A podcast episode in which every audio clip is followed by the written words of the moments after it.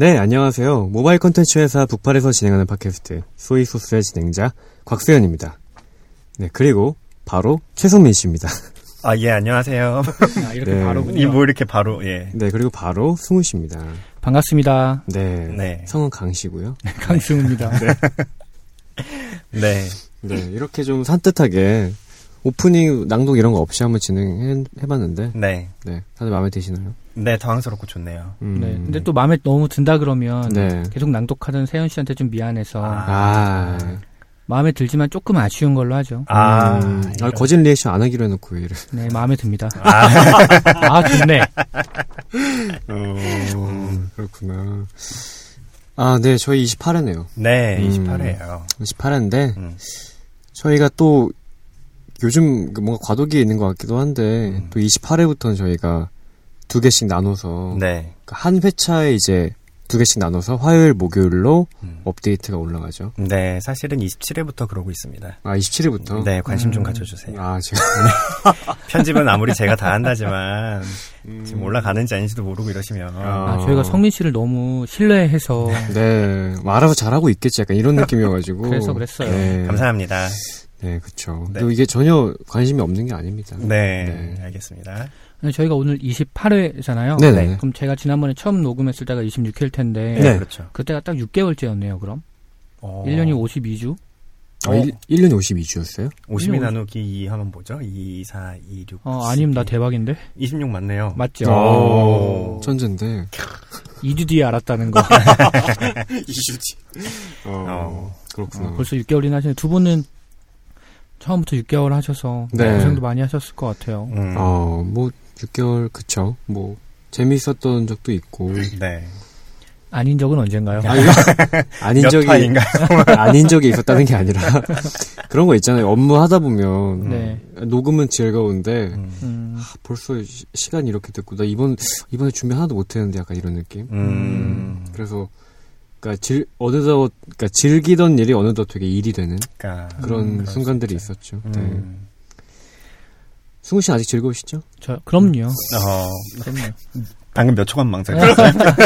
원래 이렇게 대답은 타이밍이라면서요. 그러니까. 축구 경기에서도 중간에 네. 교체돼서 들어온 사람이 네. 화이팅을 해줘야. 그렇죠. 그렇죠. 근데 제가 지난주에 망해서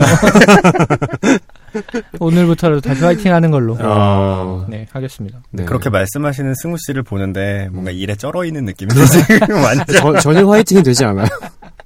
오늘 머리도 되게 착하시고 헤어스타일도. 그렇죠. 아침에 늦게 일어나서 왁스도 못 바르고. 원래 마음은 왁스를 가지고 다니니까 출근해서 발라야지 했어요. 네. 이제 출근을 했잖아요. 네.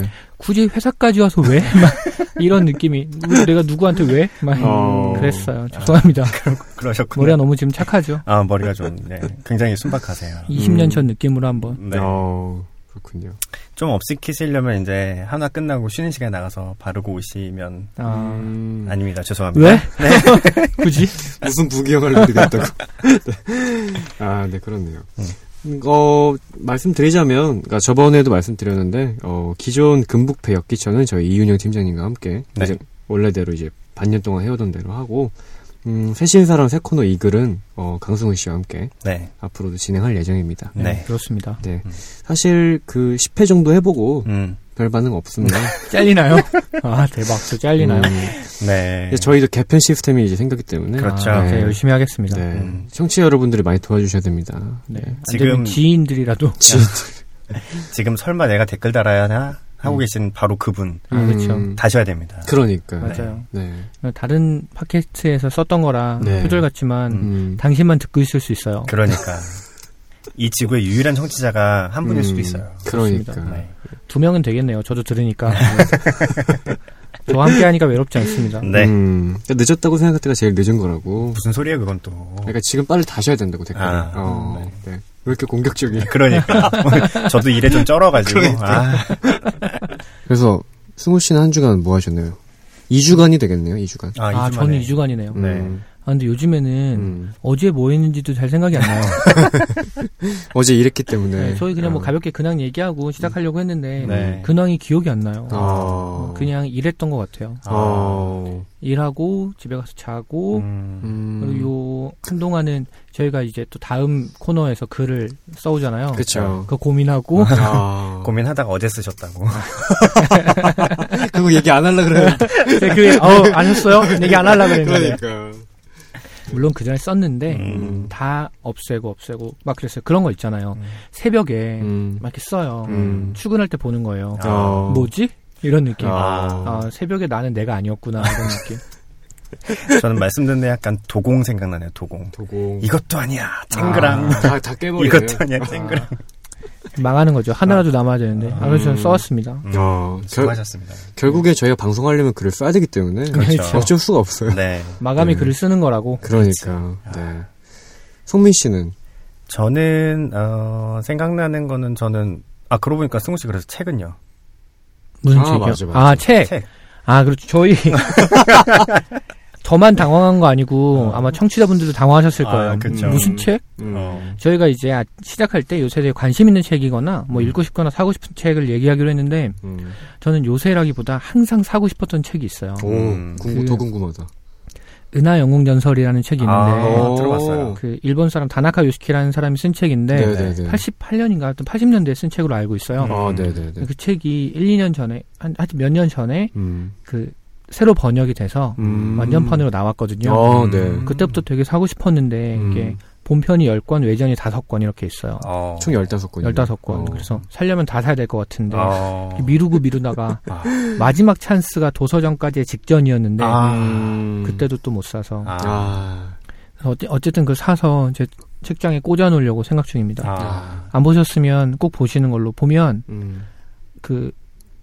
참 좋은데 약간 네. 중이병도 돋고 근데 전 되게 좋아하는 내용이에요. 은하 영웅전설. 그렇죠. 외전까지 다 보신 거예요, 15권? 그렇죠. 전 보기는 다 봤고 사고 싶은 거죠. 간단하게 내용을 얘기하면 그런 거죠. 부패한 민주정치와 네. 훌륭한 독재자가 있는 전제정치 중에 뭐가 더 나은 거냐. 진짜 어려운 주제다. 이게 배경이 깔려있고 거기서 이제 양웰리랑 이렇게 전쟁을 하는 거예요. 로엔그람이랑 전쟁을 하는 건데 굉장히 재밌습니다. 그렇군요. 승우 씨는 어느 쪽이셨나요? 뭐죠, 저건? 뭐죠, 저건이요? 아니. 저 그렇군요는 뭐죠? 이거였어요. 저는 양웰리의 편이었습니다. 민주주의. 타락하더라도 민주주의다. 어차피 내가 독재자가 될 확률은 없으니까. 그래도 민주주의. 지금 2015년의 대한민국 상황에서도 변함없는. 지금도 저는 민주주의를 원하죠. 지금이 민주주의가 아닐 뿐이지. 이거 편집 안 하겠습니다. 어쩔 수 없네요. 누가 듣겠어요. 네. 당신 한 사람. 그렇으면 댓글 써주세요. 그렇군요. 승우 씨는 은하 영웅전설? 네. 저는 서점에 다녀왔어요. 뭐 이것 때문에 다녀온 건 아니고 어쩌다 보니까 왜 갔지? 여자친구랑 같이 갔었는데 주말에? 네. 주말에. 진짜 왜 갔지? 모르겠다. 어디 가셨는지 기억나시나요? 그럼요. 어느 서점? 강남교보문고. 강남교보. 네. 강남교보. 순간 망설일 줄 알았는데. 그러니까. 네, 또렷하게 다 기억납니다. 가서 뭐 먹었고 이런 것도 다 기억나요. 강남교보가 많이 바뀌었더라고요. 그래요? 그래서 안에 상호 다 이야기하는 김에 그럼요. 폴바셋이. 폴바셋? 그 원래. 들어왔어요? 네. 안에 들어왔는데 되게 쉴 수 있게 잘 만들어놨어요. 잘 만들어 놓고 괜찮다. 약간 그래서 북카페 같은 느낌이 있더라고요. 심지어 그 폴바셋 매장 한 켠에는 북 리턴이라고 서가가 있어요. 다 읽고 거기다 놓으라는 거지. 좋다. 그러면 교보에서 책 뽑아서 거기 들어가서 커피 마시면서 읽고 놓고 그렇죠. 가라는 거예요? 네, 그런 느낌이더라고요. 보통 계산 안 되는 상품 못 들고 들어가게 하는데. 근데 매장에 경계가 아예 없어요. 그 지하 1층이에요, 2층이에요? 2층 다 있어요. 폴바셋이 2층 다 있어요. 굉장히 좋은데요? 교보문고 역시 장사가 안 되긴 하나 봐요. 아니, 저는 그게 바뀌는 건 좋은데, 네. 온라인, 오프라인 서점들이 장사가 워낙 안 돼요. 예스24나 교보 이런데 영업이익률이 1%인가 3%인가 거의 그 정도 수준일걸요. 그래요? 매출에 비해서 영업이익이?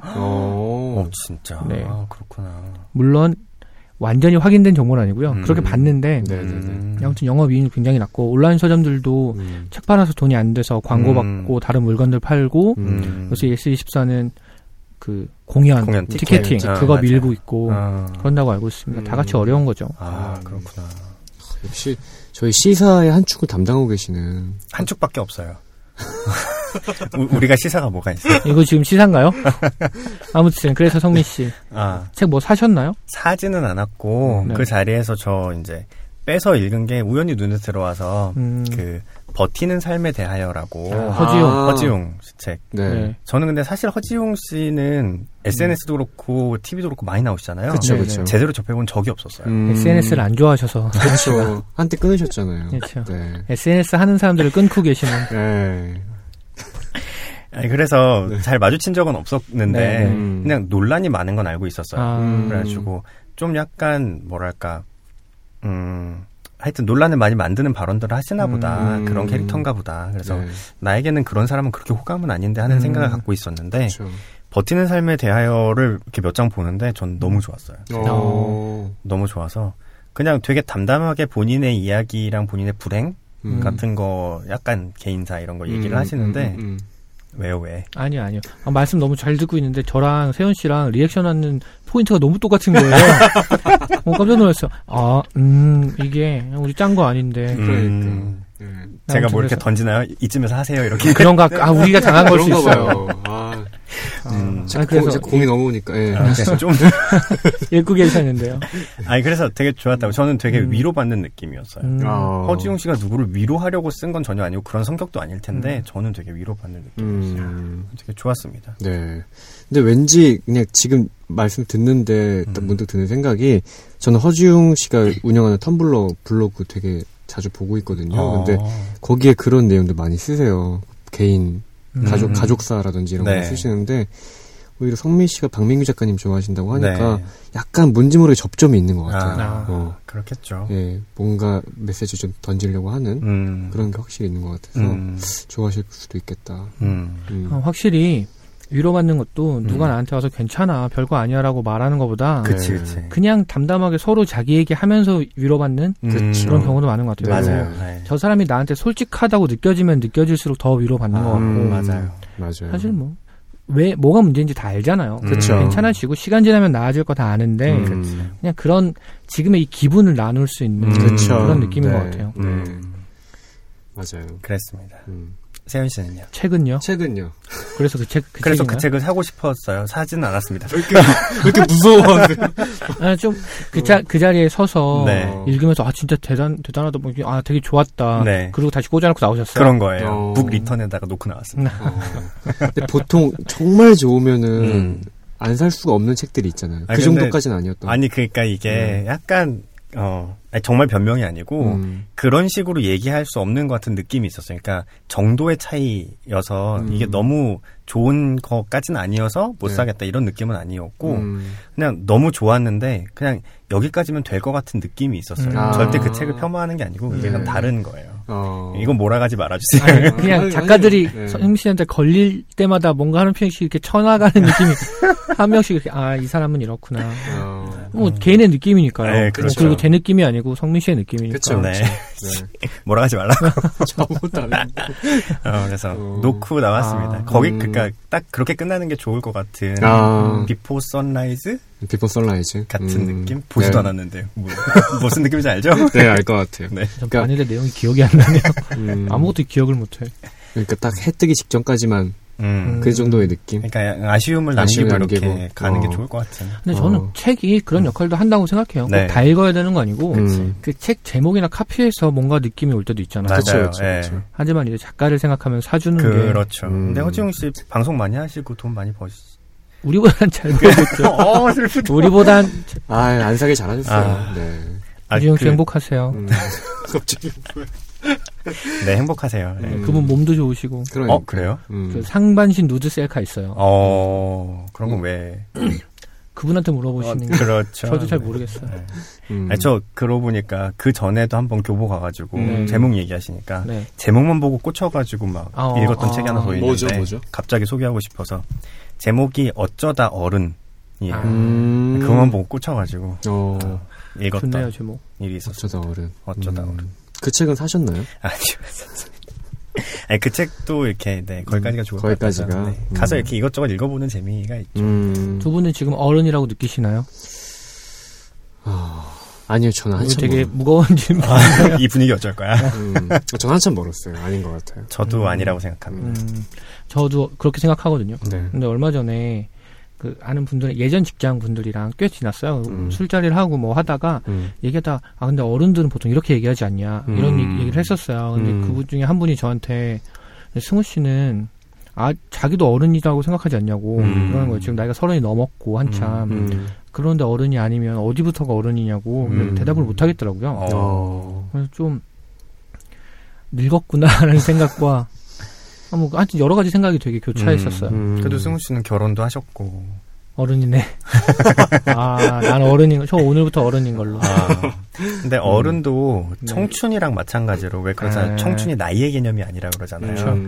어른도 뭐 30살 이상은 어른 이런 식으로 정해지지 않는 것 같고 하긴. 본인이 자각이 들 때 어른이 되지 않는가. 그렇죠. 어른 같지 않은 어른도 많고. 그렇죠. 그렇죠. 네. 어른도 꼭 생물학적 나이는 아닌 것 같아요. 그런 기준이.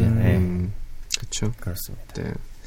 그래서 네, 그래서 누가 먼저 할까요? 아니, 저 치고 빠질게요. 네, 알겠습니다. 네. 여기까지만 치고. 네. 그래서 허지웅 씨 책은 안 사는 걸로. 앞으로도 안 살 계획이시죠? 왜 이러세요? 그분 책 또 있어요. 뭐 김갑수 씨의 사전인가 뭐 이렇게 뭐, 소설책. 소설책. 뭐 뭐지? 김갑수 씨의 뭐 개포동 김갑수 씨의 사정인가? 네, 맞아요. 모르겠네요. 맞아. 네. 뭐 기회가 되면 살 수도 있고 왜? 아, 우리 근데 지금 허지웅 씨 얘기 되게 길게 하는데 제대로 아는 사람이 한 명도 없어. 아, 그냥 뭐 그렇더라. 뭐 다른 정도. 네. 허지웅 씨 저희 방송 나오시면 제대로 한번 다뤄 드리겠습니다. 그런 걸로 하죠. 네. 네. 언제가 됐지. 네. 세은 씨는 어떻게 지내셨나요? 저요.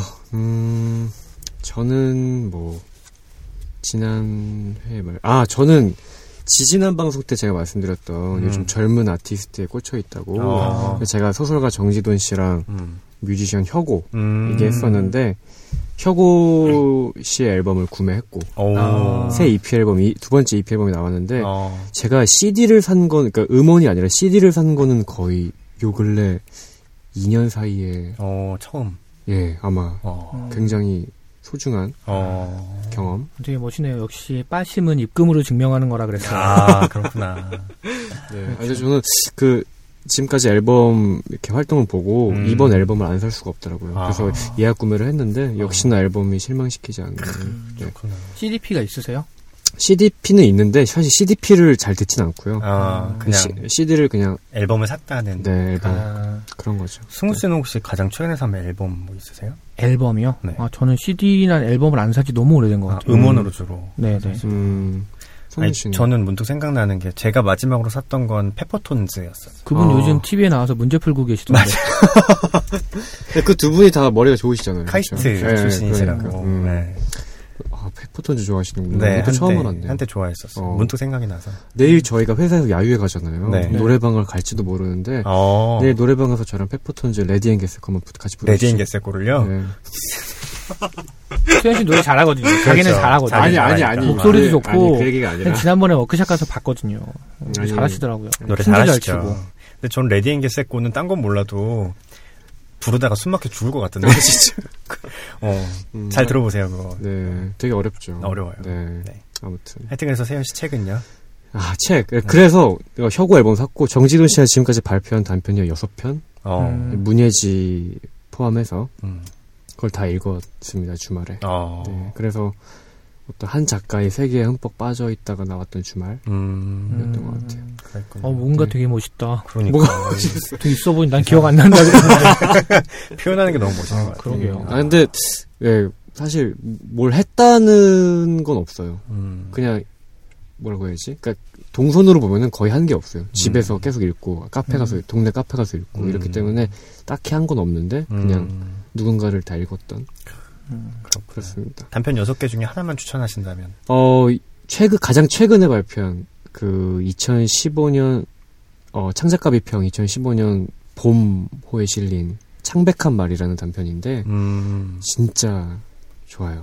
네, 진짜 좋습니다. 진짜 좋았고 아무튼 그래서 네, 제가 살 책은요. 나 혼자 뭐 하는 거야?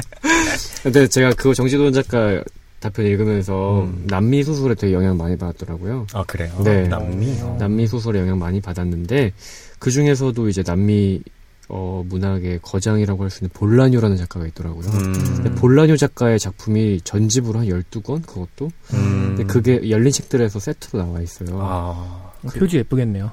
너무 예뻐요. 그게 심지어 그 볼라뇨 작가 전집을 남미의 어떤 환상주의 일러스트레이터가 다 오. 표지랑 다 했어요. 야. 너무 예뻐요, 그림도. 사고 싶은데 그것도 가격이 만만치가 않아서. 저희 어떻게 개 같은 거 하나 할까요? 은하영웅 전설하고. 책 사게 도와주는 볼라뇨. 진짜. 어차피 다 그 돈이에요. 근데 사실 저희가 팟캐스트는 팟빵에 후원하기 있잖아요. 도와주십시오. 아, 대박. 국어라는 거예요, 저희 이제. 아, 진짜 너무 좋다. 저희 책 좀 사게 해주세요. 네. 그러니까. 내가 살 책입니다. 심지어 이동진 씨는 내가 산책하는데, 저희는. 좀 도와주십시오. 네. 아, 그렇구나. 우리 막상 산책을 얘기한 게 하나도 없네. 다 읽다 말았어. 다 사고 싶은 책. 네. 저 지난주에 책 한 권 샀어요. 어떤? 이건 중고 서점에서 샀는데, 약속 있어서 종로에 갔다가 시간이 남아서 알라딘에 갔었는데, 그 이영도라고 혹시 아시나요? 알죠. 판타지 문학. 그렇죠. 드래곤 라자. 드래곤 라자. 네. 그분의 그림자 자국이라고 드래곤 라자의 1000년 뒤에 이야기인데 한 권짜리예요. 있길래 저도 모르게 가방에 넣고 나오고 있더라고요. 훔친 건 아니고요. 계산하고. 나 지금 훔쳤냐고 물어보지. 계산하고. 저 그거 샀다가 잊어버렸는데. 그게 흘러흘러 저한테 온 건 아니에요. 아닙니다. 무슨 드립들이 자꾸. 양장이죠. 네, 양장. 너무 예뻐가지고 샀었는데, 이 형도 원래 좋아하기도 하고, 어느 날 집에 보니까 없더라고요. 동생이랑 같이 샀는데, 동생이랑 둘 다 멘붕 와가지고, 어디 갔지? 아니, 속상하다. 우리가 집에서만 봤는데, 이게 어디 갔어요? 그러니까, 공중분해됐을 리도 없고. 범인은 집 안에 있어요. 그런가? 동생의 연기? 소름 끼치는 메소드 연기? 동생이 알라딘에 팔고, 내가 사고. 승우 씨랑 공범일 수도 있어요. 이러시죠. 네. 동생이 여잔가요? 네. 동범일 수도 있습니다. 네. 네. 공범. 네. 자, 제가 괜히 공범 얘기한 게 아니죠. 아, 대박. 저도 몰랐어요. 점점 퀄리티가 높아지네요. 네. 진짜. 알게 모르게. 네. 근데 저희 이제 세신사 본격적으로 들어가서 네. 책 얘기해야죠. 네. 네. 네. 저희 세신사 책장 밀어주는 남자들. 저희 세 남자가 여러분들의 책장을 시원하게 밀어드리는 그런 코너고, 저희 방송을 통해서 여러분들의 좀 독서의 즐거움을 아셨으면, 저희가 좀 비교적 짧은 책들 많이 하잖아요. 네. 그래서 듣고 바로 찾아보실 수 있게, 그런 방송이 됐으면 좋겠습니다. 네. 네. 자, 세신사에 들어가기 전에, 이번 회에는 저희가 레이먼드 챈들러의 나는 어떻게 글을 쓰게 되었나 라는 책으로 방송을 할 텐데요. 네. 네, 그렇습니다. 제가 추천했던. 네, 이거는 승우 씨께서 고르셨는데, 왜 챈들러를 하필 고르셨는지. 그러면서 제가 챈들러에 대해서 약간 소개를 간단하게 해드리는 걸로. 네. 아까 애써 찾아놨거든요. 잘 몰라서. 애써 찾아놔서 아까우니까. 아니, 사실 제가 회사에서 승우 씨 뒷자리에 앉는데, 이렇게 히끗히끗 뒤에 돌아보거든요. 근데 엄청 찾아보시더라고요.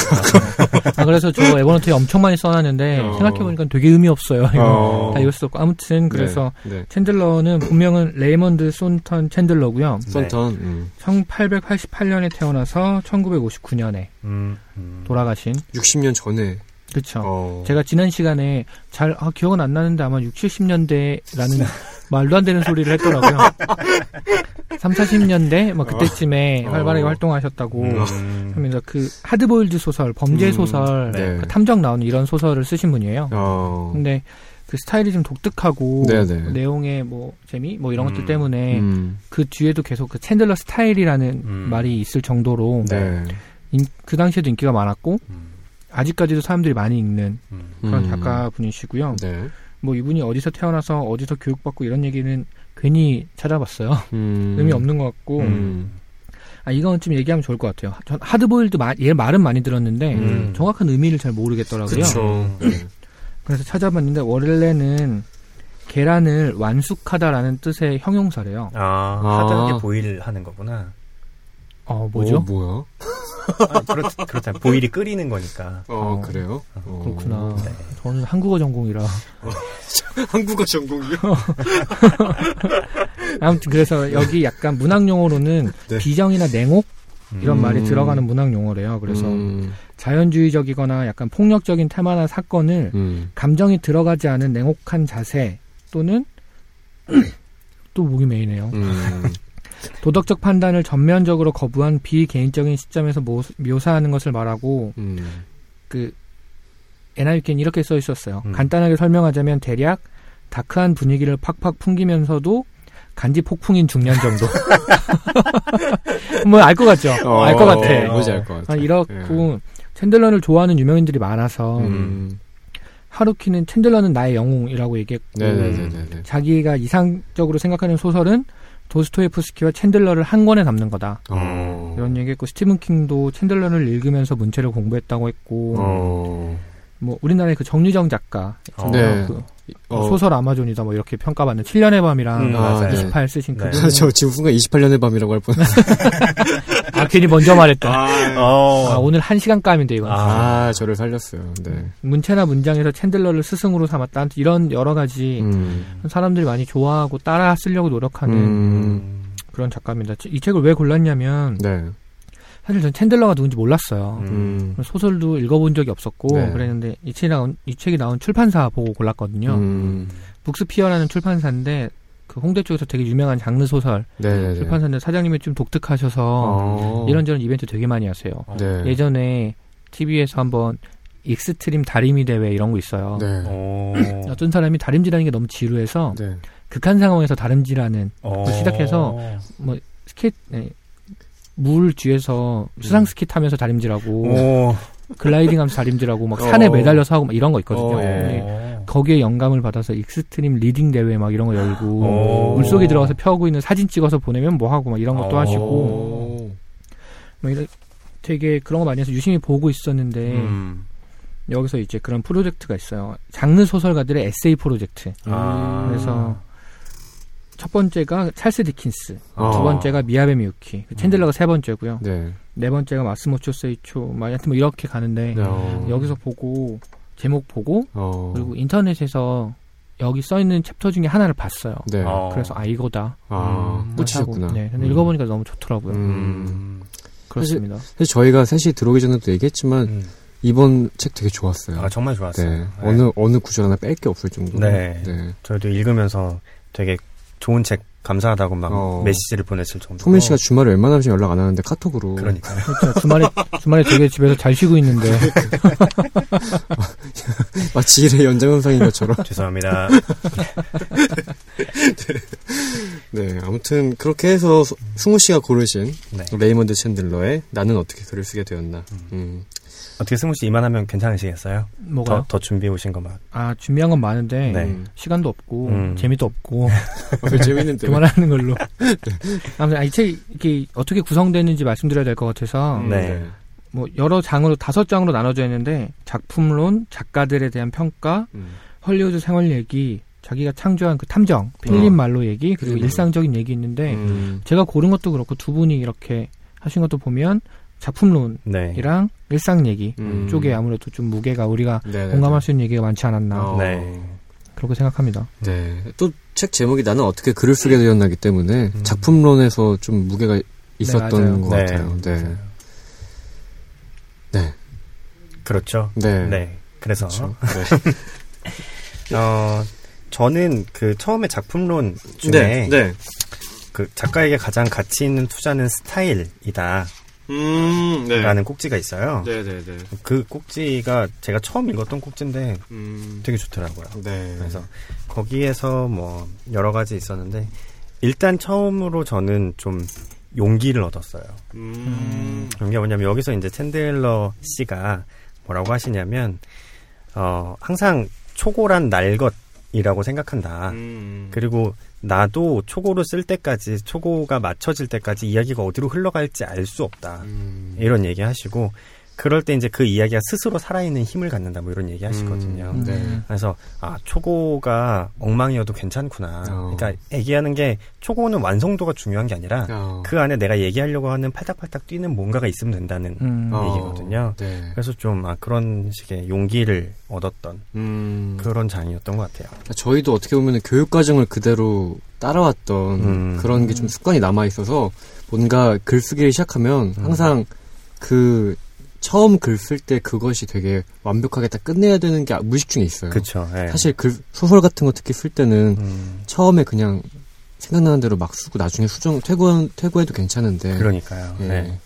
제가 어디서 들었는데 뭐 사람마다 스타일이 다 다르긴 하겠지만 네. 그 진짜 글 쓰는 걸 업으로 하는 사람들은 보통은 네. 그 보통 이제 글을 쓴다 그러면 집필 과정만 많이 생각하잖아요. 네. 네. 거기다 더하면 이제 퇴고 정도를 생각하는데 사실은 세 가지 과정인데 준비, 사전 준비, 조사라든가 네. 그게 있어 이제 탄탄한 세계관이 나오니까 준비가 있고 집필이 있고 그다음 퇴고가 있는데 네. 이게 비율이 2대 1대 2 정도가 된대요. 그러니까 집필이 의외로 생각보다 가장 중요한 비중이 아닌 오히려 퇴고랑 거의 비슷한 퇴고가 2, 그러니까 집필이 1. 아, 집필이 1인가요? 네, 준비가 2. 준비가 2구나. 네, 그렇다고 들었어요. 그래서 실제 글을 쓰는 거는 퇴고 과정이라고 그러더라고요. 네.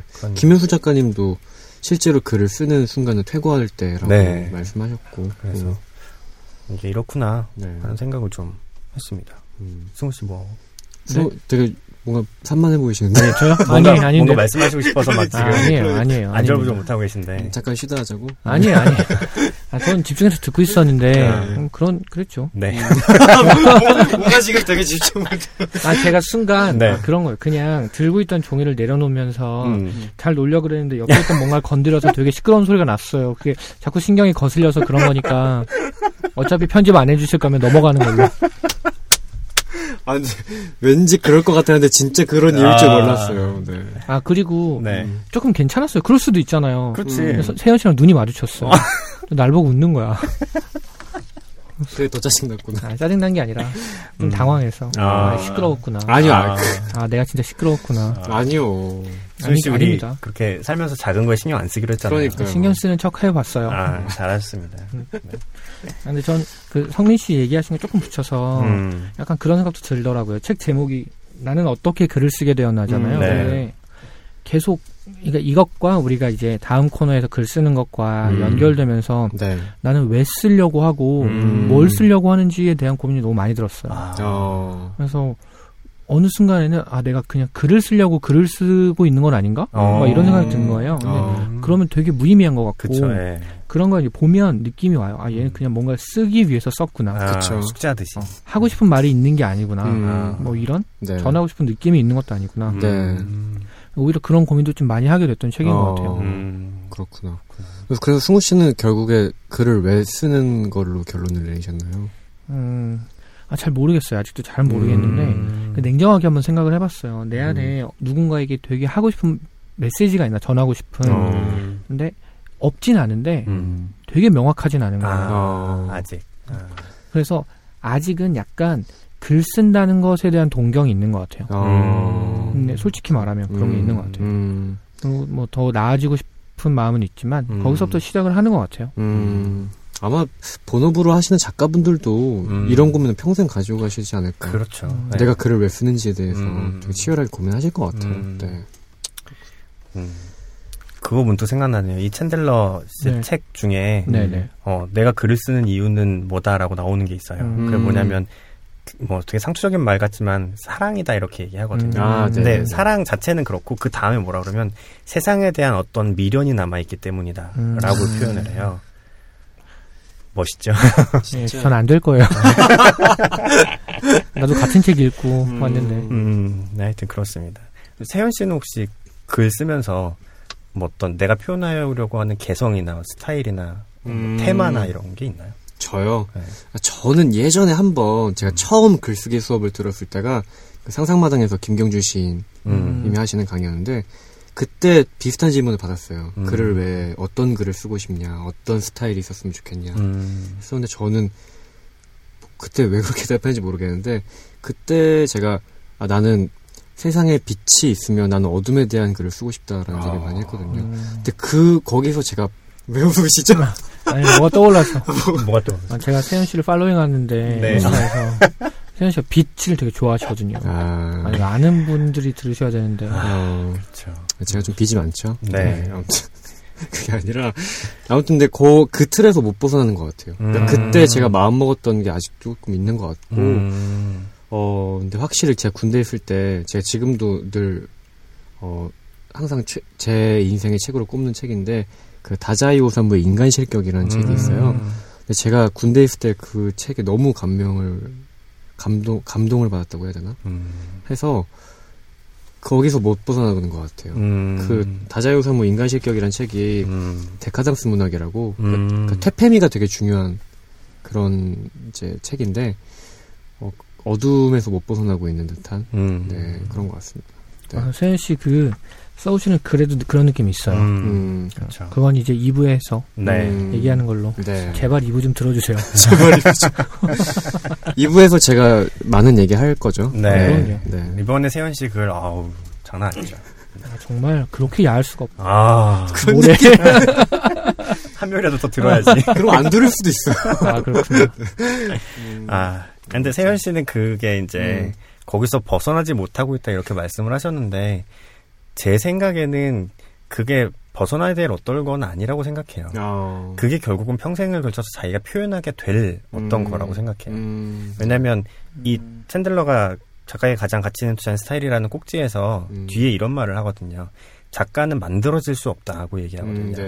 작가는 그냥 태어나는 거다 이런 얘기를 하는데 그러니까 자기 안에 뭔가 세상에 대해서 하고 싶은 말이 있는 사람들이 있다는 거지. 근데 그거는 인위적으로 만들어내는 말이 아니에요. 그냥 갖고 있는 말인 거지. 그러니까 세현 씨는 그게 어둠에 대한 말이면 이거 안 되는데 바꿔야지 이게 아니고 그냥 어둠에 대한 말을 하게 되는 거죠. 어쩔 수 없는 거죠. 그러니까 전 어두운 사람으로 태어났군요. 그렇죠. 이런 어둠의 자식 같은. 그래서 중요한 건 자식이죠. 네. 어둠의 자식.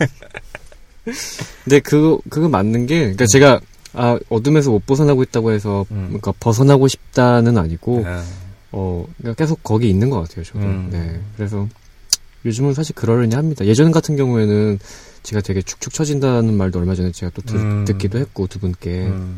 하지만 그런 얘기를 되게 많이 듣고 있거든요. 어느 순간부터, 뭐 20살 이후로 되게 그런 말을 되게 많이 들었어요. 근데 요즘 그냥 이것도 나구나라고 인정하고 그냥 그러려니 하고 뭐 하고 있습니다. 네. 저 오늘 되게 멋있는 말 하나 들었어요. 어떤 거죠? 사랑이 뭐냐에 대해서 얘기하는 거였는데 네.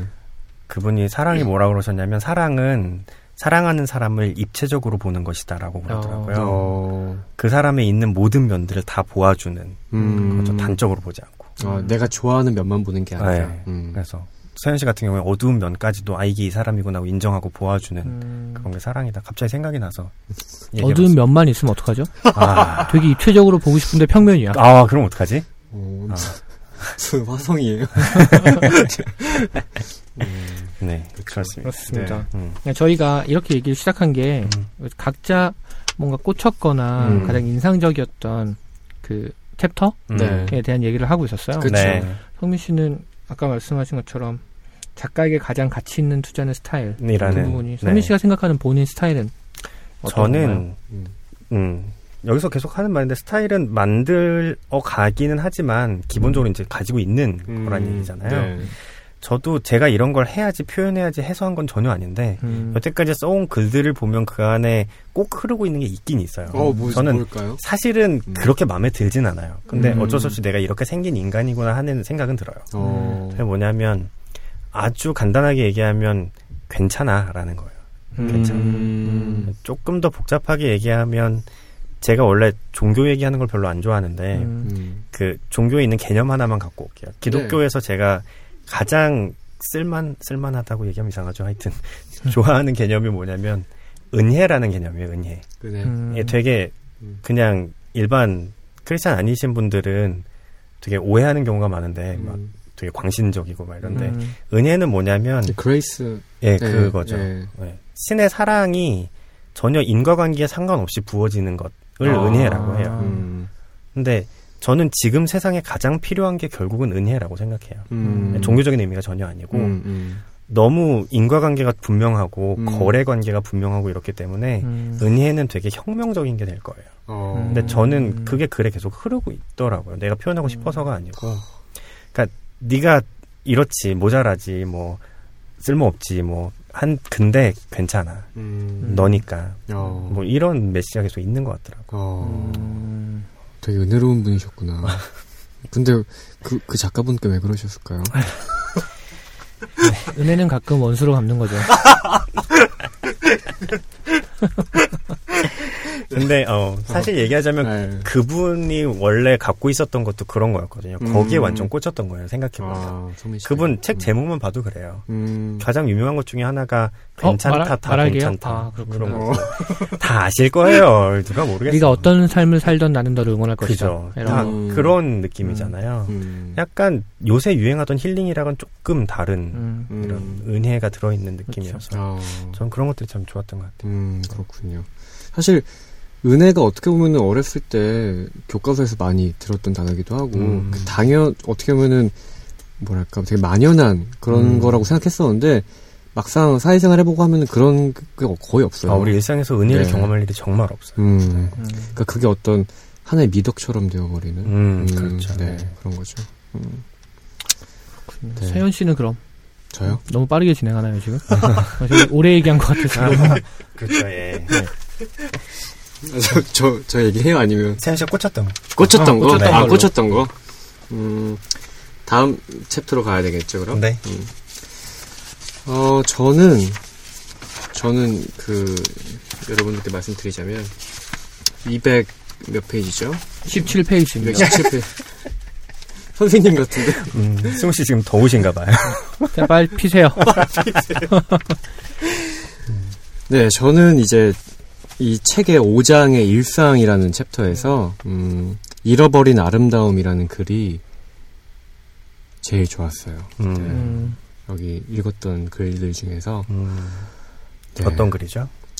이게 그러니까 챈들러가 이제 아내를 다른 세상으로 보내고 한마디로 여의시고 많은 주변 인물들이 위로의 편지를 보내와요. 괜찮냐, 뭐, 했을 거다. 근데 이제, 레너드 러셀, 썬데이 타임즈의 편집자의 편지는 다른 사람의 편지와 좀 다른 거죠. 뭐라고 해야 돼. 그니까, 동전과 위로의 편지들과 다르게, 다른 편지들과는 다르게, 계속되고 있는 상대적으로 쓸모없는 삶을 위로하기보다, 잃어버린 아름다움을 말한다는 점에서 특별했다고 챈들러가 이렇게 얘기하거든요. 그러니까 뭐라고 해야 돼? 앞으로 괜찮으실 거예요가 아니라 뭐 그분은 이렇게 아름다우셨는데 뭐 이제는 없네요. 뭐 이런 식으로 위로를 했나 보죠. 네. 그렇게 해서 이제 챈들러가 이 편지를 받고 아내의 생각을 또 하면서 이 글을 쓴 건데 내가 아내한테 후회됐던 일도 되게 많은데 그녀를 위해 헌정할 수 있는 작품 하나 썼으면 얼마나 좋았을까. 이걸 후회하는데 그리고 또 글 말미에는 이게 진짜 저는 거의 활용점적인 저도 되게 인상적이었어요. 저도 완전 밑줄 걷죠. 장난 아니지. 당연하지. 이거 좀 읽을게요. 네. 네. 마지막에 내가 그녀의 눈을 감겼을 때 그녀는 아주 젊어 보였습니다. 아마도 지금쯤은 그녀도 알고 있겠죠. 내가 있었다는 사실을. 그녀를 몇 번만 더 웃음 짓게 할 수 있다면 내 하찮은 문학적 경력을 몇 년 희생하는 것쯤은 그저 치러야 할 작은 대가로 여겨졌음을 말입니다. 남자야. 진짜. 남자네. 네. 멋있다. 그러니까 어떻게 보면 진짜 대문호잖아요. 그러니까 굉장한 작가인데 내 하찮은 문학적 경력. 그러니까 그녀 사랑 앞에서는 아무것도 아닌 일이죠. 그러니까 이게 얼마나 사랑했으면 또 사랑하는 사람이 잃었을 때 그 슬픔이나 상심이 얼마나 컸으면 이렇게 얘기했을까. 그리고 잠깐 그 둘 사이를 얘기하자면 네. 그 시시 챈들러 와이프 결혼한 그 부인이 챈들러보다 18살이 많아요. 18살이 많고 네네. 두 번의 결혼 경험이 있었고 결혼을 했을 때 챈들러가 35살이었고 그 부인은 53살이었어요. 그리고 챈들러가 한참 미국에서 어떤 석유 회사에 부산에까지 올라갔다가 근데 그렇게 그때 40대가 됐을 때였는데 네.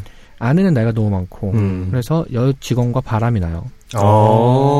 바람이 나고 알코올 중독 때문에 회사도 안 나가고 그래서 1년 만에 잘리거든요. 그리고 나서 5년을 되게 방황하는데 그때 옆에서 되게 지켜줬던 그런 부인이라고 알고 있습니다. 아내한테 좀 빚이 있네요.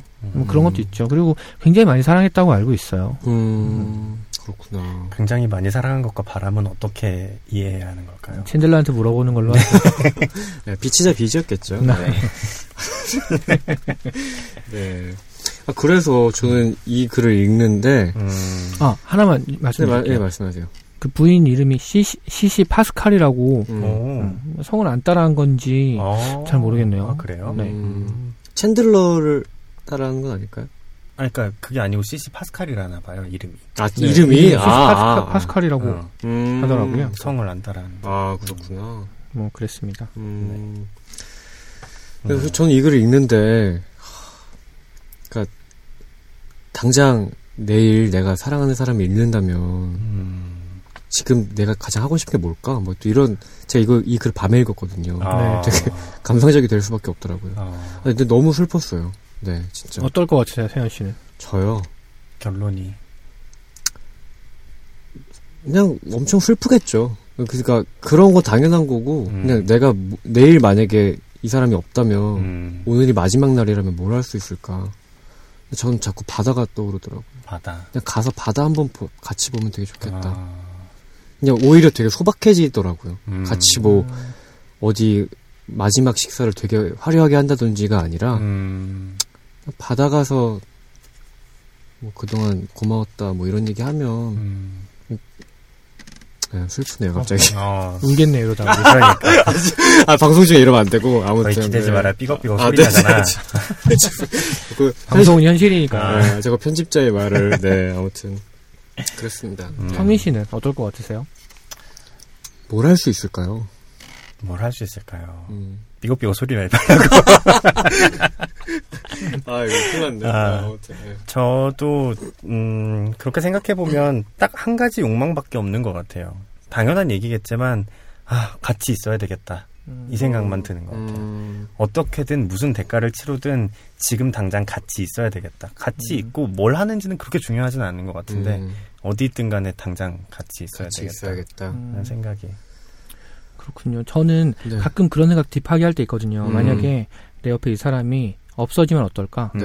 이렇게 일부러 하는 건 아닌데 가끔 꽂힐 때 있잖아요. 그쵸. 사고가 나거나 아니면 나랑 그냥 안 좋게 되거나 뭐 이러면 쭉 생각하고 있으면 결론은 좀 못 견딜 것 같더라고요. 그런 날에는 되게 막 이렇게 연락도 자주 하고 빨리 오라고 막 그러는데 만약에 마지막 날이면 근데 이게 내가 아니라 상대방이 떠나는 거잖아요. 그렇죠.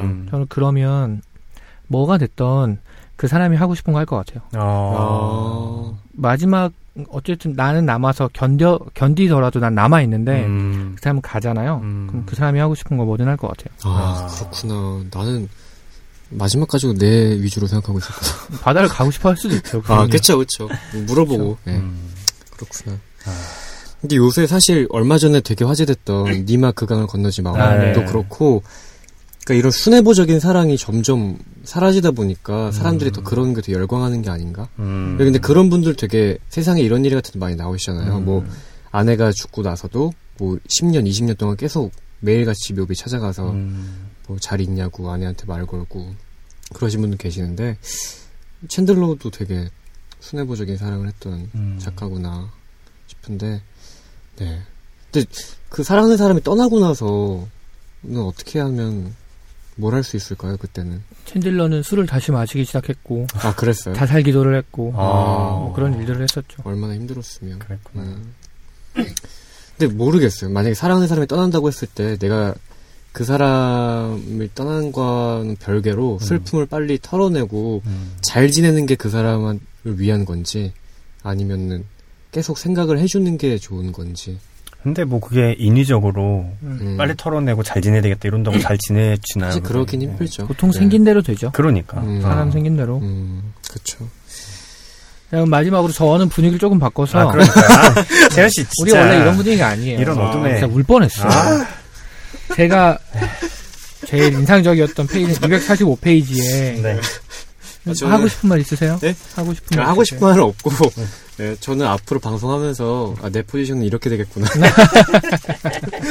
저 즐기기로 했습니다. 네, 아무튼. 네. 245페이지에 네. 여자를 사랑하는 법이라는 게 있어요. 네. 근데 제가 이 책을 사기 전에 봤던 게 이 글이었거든요. 아, 네. 그래서 이게 너무 인상적이었는데 아무튼 내용이 길진 않아요. 짧게 네. 있는데 뭐 나는 그녀를 위해서 뭘 해준다, 뭘 해준다. 너무 당연하고 자연스럽게 얘기를 하고 제일 마지막에 뭐라고 써있냐면 그런 것들은 한편으론 작은 일이지만 여자란 아주 부드럽고 사려 깊게 대해야만 하지요. 왜냐하면 여자니까요. 저는 이거라고 생각했어요. 아, 이거구나. 아, 이거구나. 아. 제가 결혼하고 나서 한동안 어떤 것 때문에 힘들었냐면 남자와 여자가 다르다는 개념을 잘 못 받아들인 거예요. 그래서 저는 남자와 여자가 평등하다고 생각하거든요. 그래서 네. 너는 여자니까 뭘 해야 되고 막 이런 게 없었어요. 그러다 보니까 알게 모르게 내가 남자니까 뭘 해줘야지도 없었던 거예요. 근데 물론 그게 꼭 있어야 된다는 건 아닌데 네. 예를 들어서 내가 남자고 남편이면 뭐 조금 더 감싸줄 수도 있고 뭐 그런 역할을 할 수도 있는데 거기에 대한 배려가 좀 없었어요. 제가. 그러니까 처음에 나도 너한테 뭔가 기대하지 않잖아. 근데 나중에 아 그거는 그냥 다른 거구나. 남자 여자는 다르고 예를 들어서 뭐 집안일을 누군 뭐 하고 이렇게 나누는 것처럼 우리의 역할이나 우리의 관계가 5대5로 나눠지는 게 아니구나. 아, 그렇죠. 내가 뭔가를 하는 역할도 있고 그쵸. 네가 또 하는 것도 있고 이런 것들을 좀 느껴가고 있는 도중에 봐서 너무 인상적이었어요. 그렇구나. 좀 이 글 읽고 각성하게 되는 계기가 되셨나요? 뭐 그런 면도 있죠. 뭐 생각도 하고 있었는데 이렇게 항상 좋은 글은 그런 것 같아요. 뻔한 얘기인데 누구나 뻔하게 생각하는데 문장으로 정리하지 못했던 것을 정리해주는 게 참 좋은 글인 것 같아요. 그렇죠. 진짜 작가만이 할 수 있는. 그렇죠. 맞아요. 그래서 이걸 보고 제가 서로 어떤 얘기를 하면 좋겠나 하고 생각했냐면 다 우리 셋 다 연애하고 결혼했잖아요. 네. 네, 여자친구 애인한테 네. 난 이렇게 잘해준다.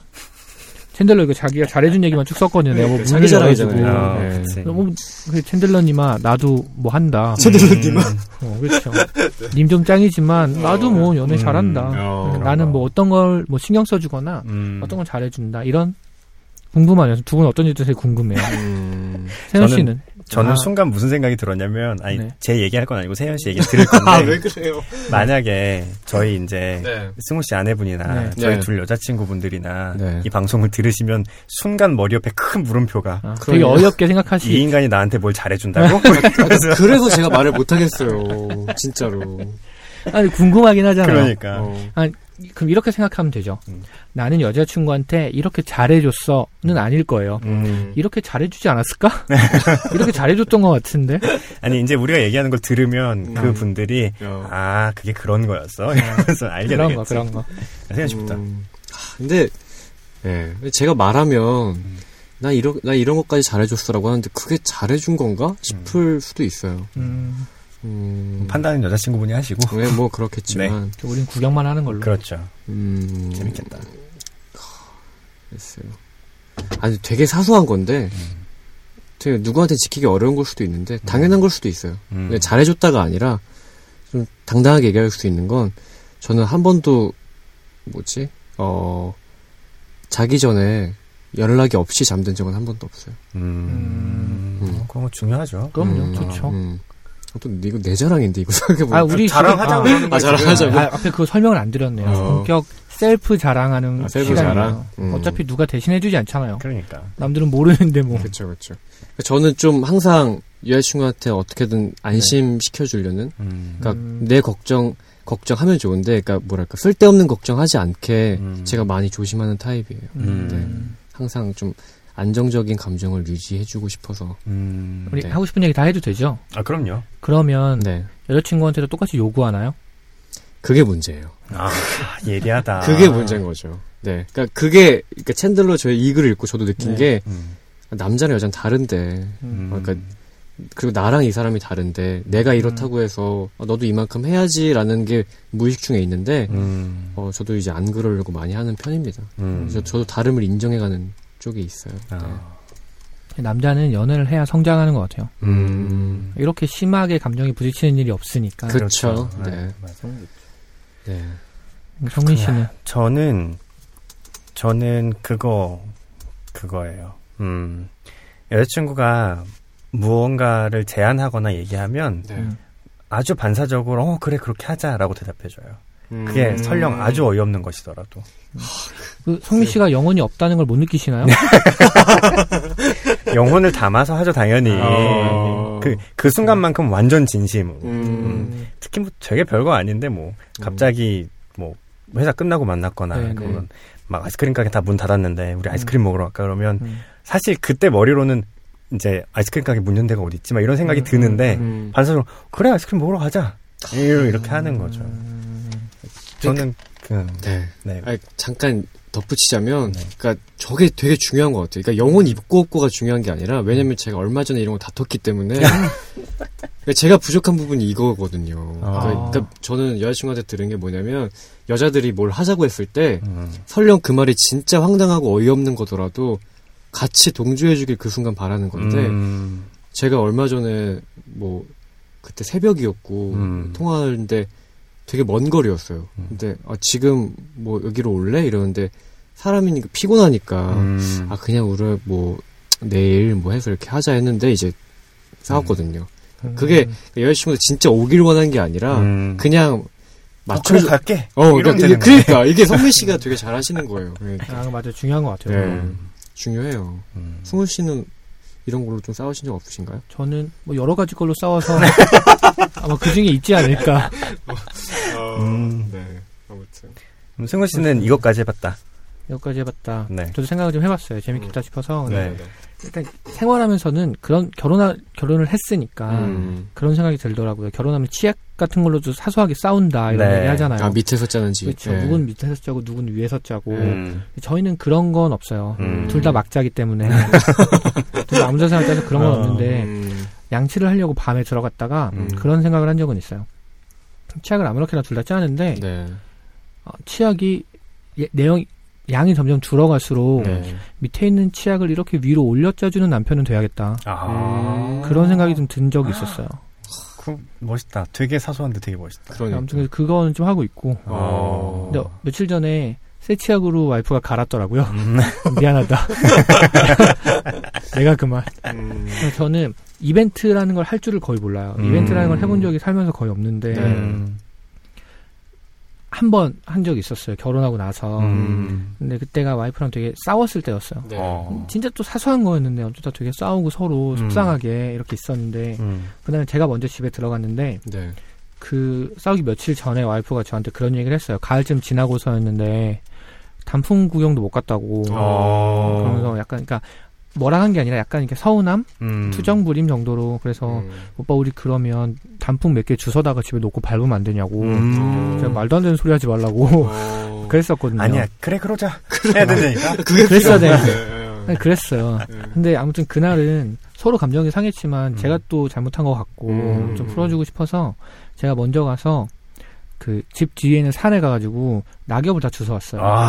낙엽을 주워와서 많이 좀 주워와서 들어온 입구부터 이렇게 길을 이렇게 만들어가지고 이쪽 방에 하나 저쪽 방에 하나 막 이렇게 쭉 길 만들어놓고 줍다 보니까 은행나무는 또 색깔이 다르더라고요. 진짜 네. 걔만 이제 침실에다 이게 하트 만들어놓고. 근데 이게 저한테도 좀 그런 기억인 게 태어나서 감동받아서 우는 여자를 처음 봤어요. 내가 해줘본 적이 없으니까 누가 내 앞에서 운 적이 없었어요. 그래서 아무튼 그랬던 적이 있어요. 이 정도까지는 해야 챈들러 앞에서 비빌 수 있죠. 좀 뻔뻔하지만 이 정도까지는 해야 자랑이라고. 그러니까 부끄럽네요. 하여튼 뭐 그랬습니다. 하지만 그만큼 못한 일이 많아서 그걸로 이렇게 상쇄가 안 되죠. 좋네요. 네. 이벤트 같은 거 잘 안 해봐서. 전 어려워요. 저도. 되게 좋은 것 같아요. 방금 그 이벤트. 근데 되게 표현은 단풍들 주워왔다고 하시지만 실제로 어디 포대자루에다 담아오시지 않았을까요? 양이 많았을 것 같은데. 쇼핑백 몇 개 가져가서. 쇼핑백에다가. 어두워서 자동차 헤드라이트 켜놓고 이렇게 줍고 그랬어. 와, 예쁘다, 그것도. 그러셨군요. 반성의 머리 긁적이. 하지만 아마 와이프가 이걸 들을 텐데. 비웃고 있겠죠. 너 그거 한 번 했다고 거기 가서 그 얘기하는 거야. 그렇게 거들먹거린다고. 그렇죠. 아, 네, 그렇군요. 아, 근데 저는 이렇게 셋이다 얘기를 나눴는데 계속 머릿속에 이 문장이 생각이 나서 어떤 거죠?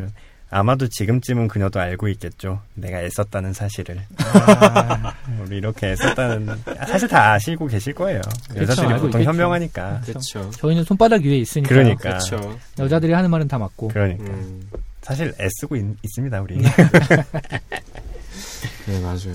저 사실 성민 씨 여기 들어오시고 얼마 안 됐을 때 해주셨던 말 중에 제일 인상 깊었던 게 사랑도 연애도 일처럼 노력해야 된다. 아, 네. 아, 진짜 훌륭한 태도라고 생각해요. 진짜. 네. 사랑도 그냥 쟁취하는 게 아니라 근데 그냥 거저 쟁취되는 거라고 여기는 남자들도 꽤 있어요. 사실은 은근히 있어요. 갑자기 제 여자친구도 이걸 들으면서 비웃고 있을 것 같잖아요. 다 같이. 에이, 뭐 얼마나 노력한다고. 네가 그런 말을 했어? 저는 그래서 그게 왜 중요하다고 생각하냐면 사랑이랑 연애는 다르다고 생각하거든요. 내가 저 사람을 사랑하는 건 감정인데 연애는 관계잖아요. 그쵸, 네. 그쵸. 그래서 사랑하는 것과 연애를 잘 유지하는 건 완전히 다른 얘기예요. 많이 사랑한다고 연애가 잘 되는 게 아니라서 그렇죠, 네. 관계를 유지하기 위한 노력이 필요한 거죠. 네. 내가 얼마나 사랑하느냐와 상관없이. 네. 어렵죠. 두 분께 많이 배웁니다, 사실. 네. 일단 오늘 저녁엔 낙엽 주스러 가는 거예요. 지금 봄이 여름인데 무슨 낙엽을 주워? 그러네. 아, 그러네. 네. 네. 뭐 챈들러는 저희가 이렇게 세 편을 되게 감명 깊게 읽었던. 네. 뭐 그렇습니다. 네. 아니 뭐 사실 더 좋은 얘기들도 많고 맞아요. 사실 이게 꼭 내용이 좋다기보다 내용도 좋은데 저는 챈들러의 글 쓰는 태도가 너무 멋있었거든요. 맞아요. 그래서 맞아요. 한번 들어보신 분들도 한번 읽어보시는 걸로. 네, 이건 진짜 적극 추천입니다. 저도 완전. 그 저희 지금 다 책들이 있지만 다 밑줄로 빼곡하게 채워져 있어요. 저도 메모 장난 아니에요. 네, 이거 다 밑줄 안 친 문장이 없을 정도로. 네. 저는 확실히 근데 저는 레이먼드 챈들러라는 이름을 하루키를 통해서 들었기 때문에. 하루키가 굉장히 좋아하는 작가라는 그런 얘기를 들어서인지 몰라도 하루키의 필터로 자꾸 보게 되더라고요. 아, 하루키가 이래서 좋아했겠구나. 하루키가 이런 부분을 좋아했겠구나. 자꾸 생각이 들었는데 그만큼 되게 매력적이었던 작가가 아닌가. 아 제가 저희가 이제 세신사에서 책을 다루면서 네. 얼마나 깊이 있게 다룰 거냐, 뭐 어떤 느낌으로 다룰 거냐 이런 고민들을 많이 했었잖아요. 네. 그렇죠. 근데 일단은 우리 생긴 대로 해보자 이렇게 하는 건데 오늘 해보니까 어떤 느낌이 드냐면 저희는 책을 설명해주거나 이 책의 깊이를 깊게 분석해주거나 이렇지는 않은데 좋으니까 사서 너도 좀 읽어봐. 나 읽어봤는데 너무 좋았어. 너도 가능하면 꼭 읽어봐. 네. 라고 이렇게 도와주는 방송인 것 같아요. 네, 그렇죠. 좋은 방송이네요. 네, 새 남자가 친구가 이렇게. 책 이거 읽었는데 재밌더라. 너도 읽어봐. 오늘 방송은 약간 무슨 속풀이 방송 느낌이 좀 나고. 네, 저 중간에 울컥하고. 네, 그렇습니다. 네, 이렇게 해서 세신사는 이쯤 마무리할까요? 네, 네, 네, 좋습니다. 그럼 뭐 별점을 저희가 매기는 게 좋을까요? 아니면 별점? 네, 별점. 이번 회부터 한번 해보죠. 뭐 매기는 걸로. 네, 뭐 별점. 해보면 되죠. 별 5개에서. 네. 승훈 씨는? 네, 전 5개. 5개, 5개? 네, 전 5개입니다. 오, 바로 만점을 주시네. 네, 이 정도는 읽어줘야죠. 너무 어렵거나 하지도 않고, 저는 잘 읽히는 책은 좋은 책이라고 생각해요. 맞아요. 전 5개. 근데 확실히 잘 읽히는 책이긴 해요. 네. 네, 가독성이 정말 뛰어난. 네. 승훈 씨는 어떠신가요? 저는 4개 반. 네. 정말 좋은 책인데, 이게 평가하는 첫 책이잖아요. 그렇죠. 평가하는 첫 책을 5개로 하면 더 좋은 거 나왔을 때 혹시 그럴까봐 그냥 네. 기준선을 이 정도. 왠지 그럴 것 같았어요. 난 앞으로 계속 5개가 나오는데 6개, 7개 하면 되죠. 그렇군요. 네. 전 4개. 네. 저도 하나 정도는 비워놓고 싶어요. 이거는 정말 저희가 뭐 100회를 할지 200회를 할지 모르지만 그쵸. 그 중에 하나 정도만 5개를 주고 싶고 근데 되게 좋았던 것 같아요. 네, 정말 네. 좋습니다. 네. 레이먼드 챈들러의 나는 어떻게 글을 쓰게 되었나. 네, 여러분도 꼭 읽어보셨으면 좋겠고요. 이렇게 해서 저희 세신사 책장 밀어주는 남자들은 여기서 마무리하도록 하고 그러면 저희 다음 코너죠. 이것도 글이라고 네. 이 글로 넘어가겠습니다.